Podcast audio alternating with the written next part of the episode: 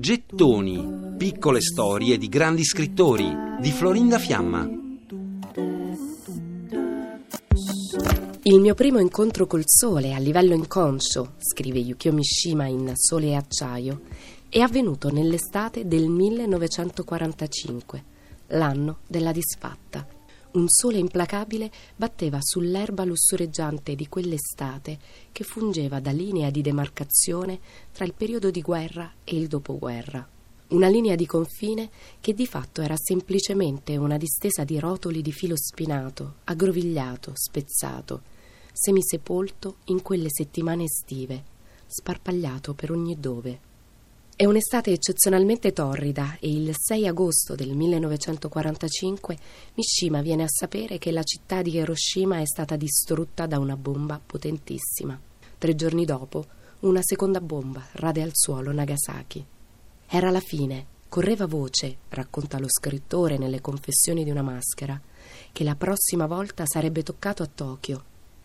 In camicia bianca e calzoncini corti, prese a vagare a casaccio per le strade il popolo era giunto al limite della disperazione e ora tutti se ne andavano in giro per i fatti loro, con la faccia ilare e distesa. Non succedeva nulla. Ovunque si notava un'aria elettrizzata e gioiosa. Era come insistere a voler soffiare in un palloncino di gomma già gonfio, domandandosi: E adesso? Scoppierà? Scoppierà sì o no?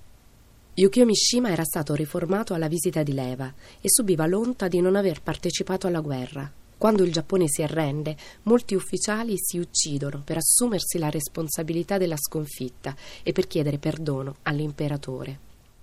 Pur essendo un grande ammiratore della cultura classica europea, ha fatto anche un viaggio in Grecia e resta folgorato dall'arte classica e occidentale in genere, Mishima inizia ad avvicinarsi a posizioni della destra radicale giapponese. Diventa un militarista convinto e combatte contro la neutralità nipponica e mentre il paese del sollevante si inizia ad amalgamare agli standard democratici occidentali, Mishima nel 1968 crea un suo esercito personale, la Società degli Scudi, per rifondare l'etica giapponese e recuperare il sentimento nazionale.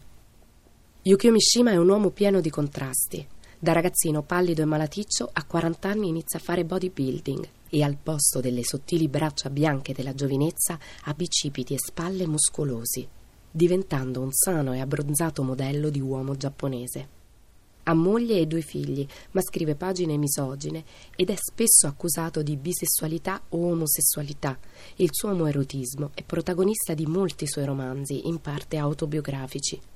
Questa è una descrizione di Yuichi, un giovane protagonista del romanzo Colori proibiti. Era un ragazzo di sorprendente avvenenza. Il suo corpo superava in perfezione le sculture dell'antica Grecia.